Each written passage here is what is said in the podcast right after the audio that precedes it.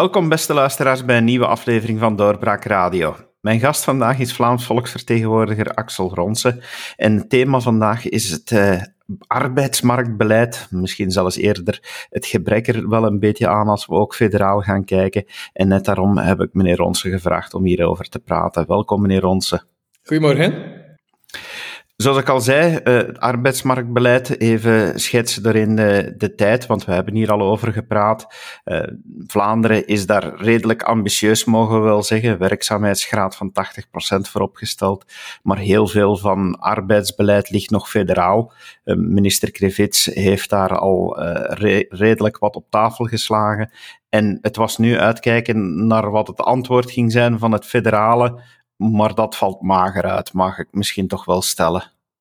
Ja, absoluut. Um, is een uh, historisch zwaar gemiste kans. Uh, elk bedrijf in Vlaanderen uh, zit op vandaag op haar tandvlees, vindt niemand. En als we dan gaan kijken naar waar het potentieel ligt, ja, je hebt uitkeringsgerechtigde werklozen, maar dat zijn er niet zoveel in vergelijking met mensen die langdurig ziek zijn. Op landelijk niveau gaat dat over 500.000 mensen die langdurig ziek zijn. Dat is een zeer hoog aantal. Wij hebben vanuit Vlaanderen uh, ja, toch een ambitieus plan uitgewerkt om uh, die mensen opnieuw aan de slag te krijgen. dat plan bestaat uit drie grote delen. Eén is preventie, ervoor zorgen dat mensen niet langdurig ziek worden door te investeren in een goede werksfeer, een goede werkvloer, noem maar op. Ehm, daar zijn we goede, goede stappen in aan het zetten. Twee is een uh, technisch iets, namelijk het feit dat men, als men langdurig ziek is en men start uh, met werken um, en het lukt niet, dan is men nu zijn of haar uitkering eigenlijk heel snel definitief kwijt. En dat is een drempel voor veel mensen. En daar willen we dat um, ja, er minstens een overgangsperiode zou kunnen zijn.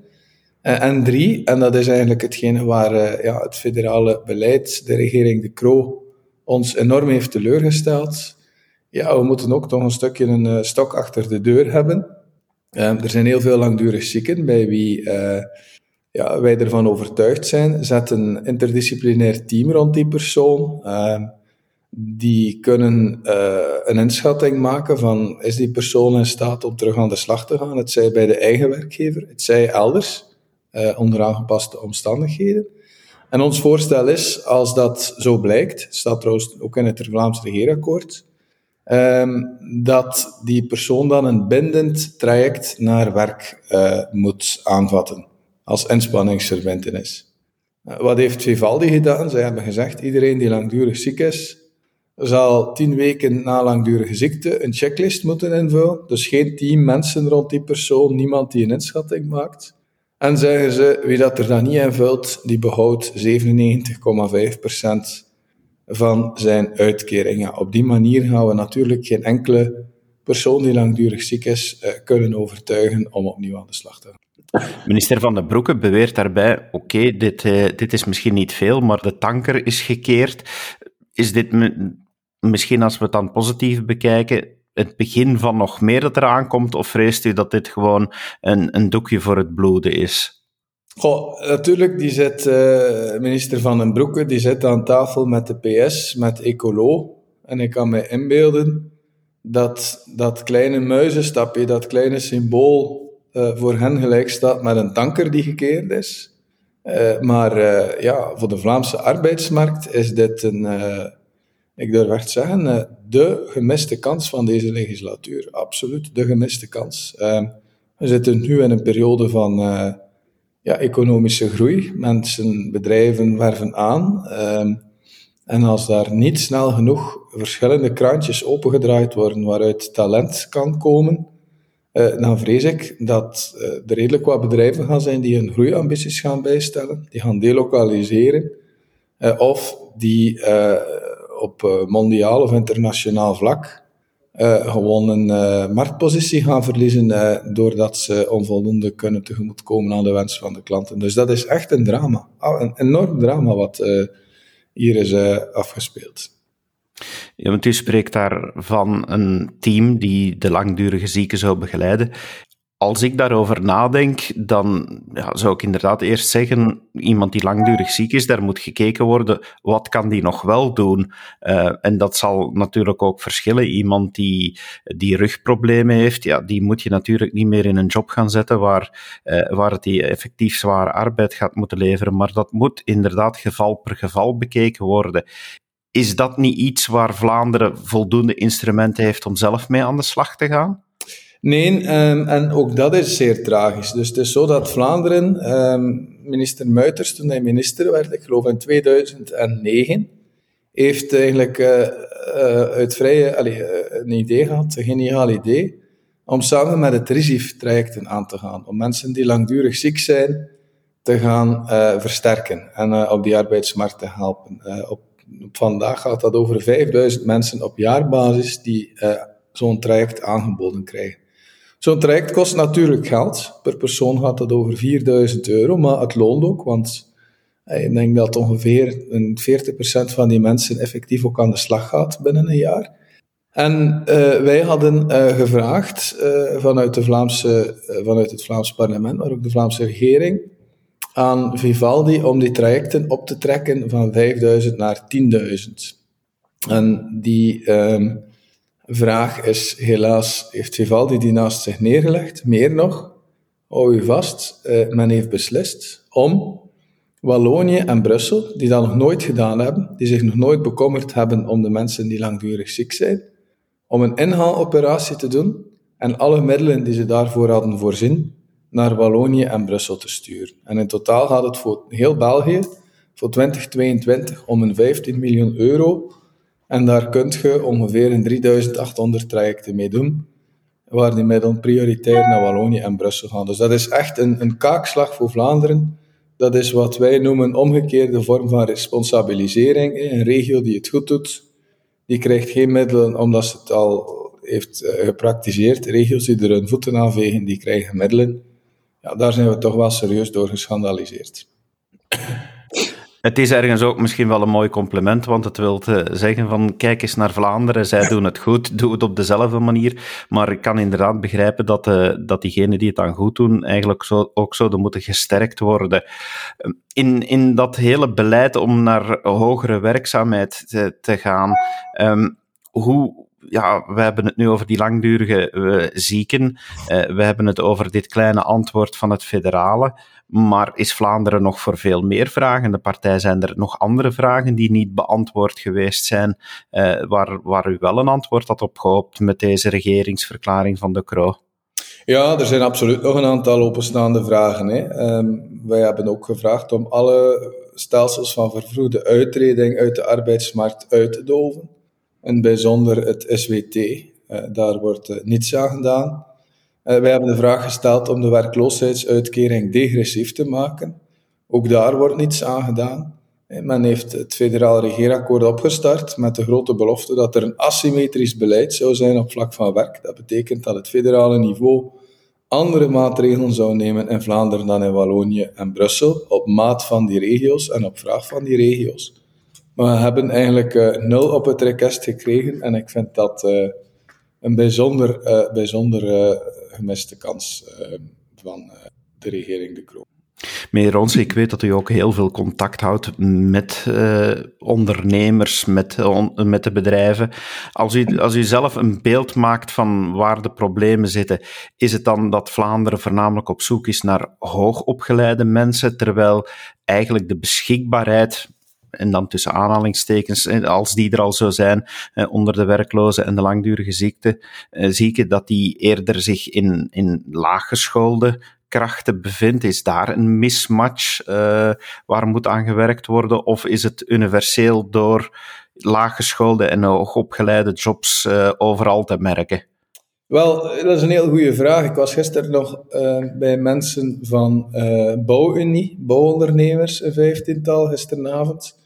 En uh, daar zeiden zij mij, zeggen ze, ja, wij hebben vooral een tekort aan handen. Uh, aan, aan, aan handen en zeggen ze, eigenlijk zijn er heel veel laaggeschoolde mensen die op vandaag niet in aanmerking zouden komen voor een job bij ons. Hè. Dus, dus een mismatch waar u naar verwijst. Maar, zeggen ze, um, wij zouden die perfect kunnen opleiden en we willen dat ook doen.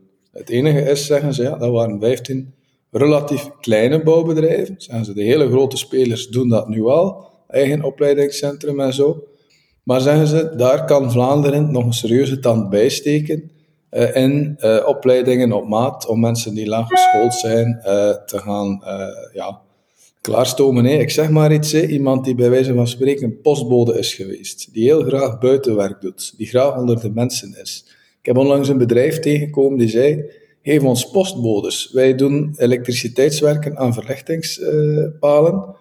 Zeggen ze, dat zijn mensen die graag buiten zijn, die graag buitenwerk doen. Geef ons drie weken en wij leiden die mensen op tot uh, stilmannen uh, daarvoor. Um, ja, ik denk dat we echt moeten durven um, en dat kan Vlaanderen wel doen, heel hard inzetten op een massale omscholing van mensen om die mismatch aan te pakken. De hoger opgeleide uh, functies, ook daar is een tekort aan en is er een serieuze war for talent. Um, ik denk dat daar uh, een van de mogelijkheden is actieve arbeidsmarktmigratie, waar we uit andere landen talent aantrekken, hoger opgeleid talent, uh, in bepaalde niches die voor ons heel erg nodig zijn. En ik denk dat we dat ook kunnen. Vlaanderen is een van de meest innovatieve, vernieuwende regio's in de wereld. Vlaanderen is een hele kleine uh, regio vergeleken uh, met andere streken in de wereld waar men kan werken, maar die, die, die zoveel fantastische bedrijven huisvest. we hebben hier ook een mooie welvaart. Um, dus ik denk dat we daar eerder op die actieve Dus omscholing van laaggeschoolden en actieve arbeidsmarktmigratie bij, ouderen, en bij hoger opgeleiden. Als u over die arbeidsmarktmigratie hebt, eh, andere landen, we kunnen misschien zeggen Wallonië is ook al een ander land, maar dat is dan toch nog binnen België. Moet er dan niet werk gemaakt worden om daar meer mogelijkheden te voorzien? Want uiteindelijk, Wallonië heeft een hogere uh, niet-tewerkstellingsgraad dan Vlaanderen, dus misschien zijn daar toch ook nog meer mogelijkheden. Als ik me niet vergis, is de werkzaamheidsgraad in Wallonië iets van 1 of 62 procent. In Vlaanderen is die denk ik op vandaag rond de 76 procent, gaat die naar de 77 procent. Dus uh, je zou verwachten dat daar een gigantisch potentieel is. Maar ik zelf woon in Kortrijk, naast Noord-Frankrijk, naast Henegouwen. En we zien dat het hier bijna onmogelijk is om massa werknemers naar hier te krijgen maar dat het wel zeer vlot lukt om Franse, Noord-Franse werknemers naar hier te krijgen. En dat heeft één reden. Uh, de werkloosheidsuitkering in uh, Frankrijk is beperkt in de tijd. Dus dat zou dan toch wel een heel belangrijk middel zijn uh, om, om dat meer mogelijk te maken. Maar wederom, dat is een federale materie. Ja, dat is opnieuw een federale materie. Dus de regio's zitten eigenlijk, Vlaanderen zit met handen en voeten gebonden aan het federale luik.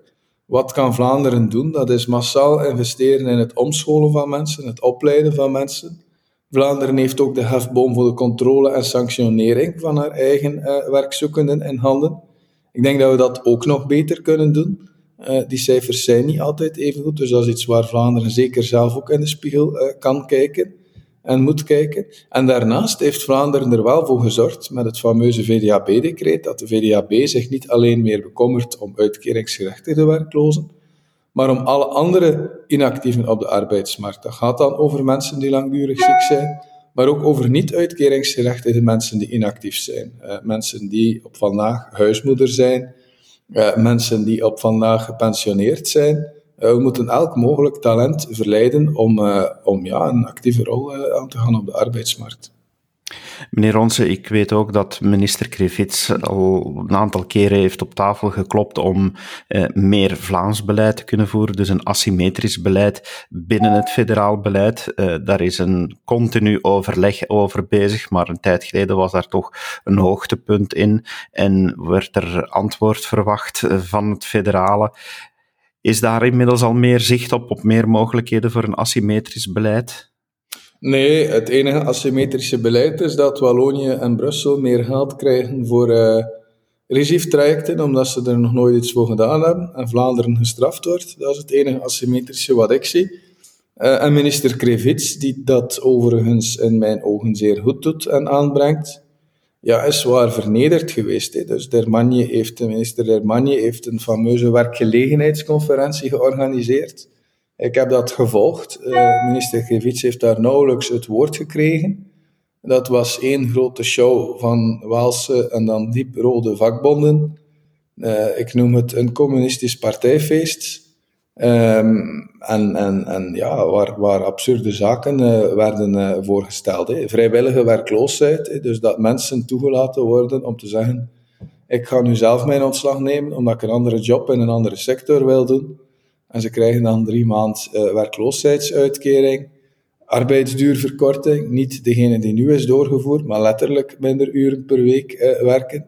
Ehm, dat zijn allemaal zaken die men graag in Wallonië wil invoeren, maar waar wij in Vlaanderen uh, een totaal andere visie op hebben. Meneer Rons, ik denk dat we kunnen besluiten dat Vlaanderen niet zozeer werkt, maar wil werken en, en, en daar eh, niet de middelen toe krijgt. Dank u wel om dat even toe te lichten in onze podcast. Met heel veel plezier. Dank u wel om die kans. En u, beste luisteraar, dank u wel om te luisteren en graag tot een volgende keer. Dag. Dit was een episode van Doorbraak Radio, de podcast van doorbraak.be. Volg onze podcast op doorbraak.be/slash radio of via Apple Podcasts, Overcast of Spotify. Bezoek ook onze website op doorbraak.be en steun ons door een vriend te worden van Doorbraak.